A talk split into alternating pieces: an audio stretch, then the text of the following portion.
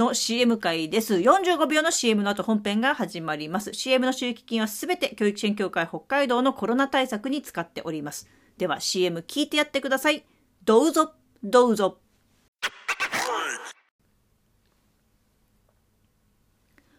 ともエピともエピの本編が始まります。えっと、今日のオープニングの曲は、マルーン5のシュガーでした。シュガーのサビの部分ね。で、なんであの、この曲やったかというと、いや、なんかね、結局私のレパートリーの中で、まあ、まあ、ちょっとこびて、あの、オアシス以外の曲もやるんですけども、まあ、その中で一番みんなからリクエストもらうのがこの曲なんですよね。で、そのオアシス以外の、まあ、洋楽だったら、このマルーン5のシュガーと、あと私はおすすめは、 Coldplay のね、 Viva la Vida なんですよ。 Hear Jerusalem bells are ringing 最高なんですけど、あれあんまりリクエストはされないですね。あとはこう、ビートルズは Hey Jude とか、 Strawberry Fields Forever とか、うん、Stand by Me など、あの、弾けるんですけど、でもそれもあんまりリクエストはなく、まあ、本当このやっぱりマルーン5ですよ。特に女性ね。で、これやっぱり私たち世代、30代、40代で、あと50代もかな、知らない人ほとんどいないんで、あの、一度は聞いたことあるっていう人が多い、多くて、まあこれなんですよね。まあだから、もうちょっと、あの、これよりも有名な曲でみんながこれなら聴きたくなる。そう、シュガーって、これが嫌いこれがもう不快っていう人ってあんまりいないと思うんですよね。あ、これ聞いたことある、いいよね、みたいな感じ。それぐらいの曲をもうちょっとね、増やしたいなっていうふうに最近思ってるんです。でも悔しいんですよ。そのオアシスはなかなかリクエストされないっていうこの現実ね。でもですね、あの、自分が主にこうギターを弾いてるのは、まあ、ズーム上でこうオンラインサロンの仲間に向けて弾いてることが多くて、あとこの夏は、まあ、ありがたいことに動物園と、えー、パン屋さんの庭であの弾くチャンスがあったんですけれども、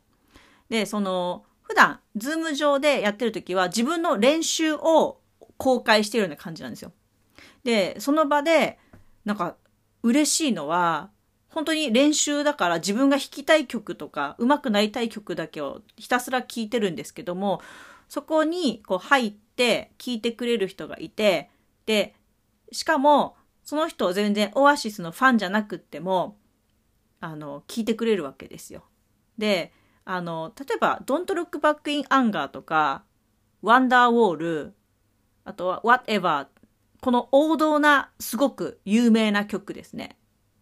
あの、Don't Look Back in Anger は、So Sally Can't Wait ですよね。で、あの、Wonderwall は、I said maybe you gotta be the one that やつですね。あとは、あの、whatever は、whatever you do, whatever you say it ですね。で、あれは有名じゃないですか。だけども、あの、ファンじゃなくても聞いたことあるって場合が多いんですけどね。でも、ファンじゃなきゃそれ聞かないよねっていう曲。例えば、シャンペンスーパーノーバー How many special people change ってやつですね。で、あとは Live Forever。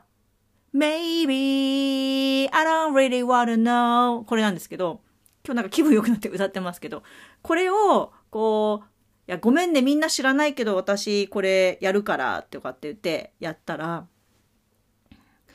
や、この曲、私からしか聞いたことないと。オアシスの原曲は一度も聞いたことないけど、でももうすごいこの曲知ってるし愛着湧いたって言ってくれた人がいてこれすごいですよね。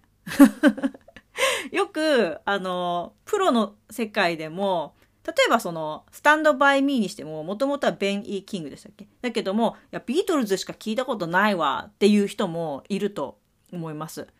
でなんか、そこまでではないですけど、シャンペンスーパーノーバーは、オアシスの聞いたことない、トモエピのしか聞いたことないよ、みたいな感じで、もうこのシャンペンスーパーノーバーを気に入ってくれてる人がいるっていう。いや、これがね、いや、なんか、音楽の素晴らしさであり、なんかその、オンラインの良さですよね。だって、私が別に自分の主催のライブとか、路上ライブとか、そういうの開かなくっても、ズームでボタン一つで、今日、あの、練習してるところ覗きたい人どうぞとか、今日は、あの、でも、ズームのイベントの時には私の持ち時間が決まってて披露する時もあるんですけども、そういうのがもう日常的に気軽にできるからこそ、私のギターを聞いたことあるよっていう人が日本中にいて、で、その人たちが私の曲聴いて、いや、あの、マルーン5のシュガーやってよとか、いや、オアシスの今日もあの、Don't Look Back in Anger で終わるんでしょとか。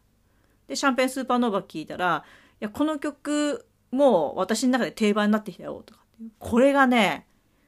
伝わりますか？この感覚。だから音楽を始めて、ギターを始めて1年ちょっとの自分が、この自分のギターを聴いたことあるよっていう人が、こんなにもうたくさんいるっていうこの事実、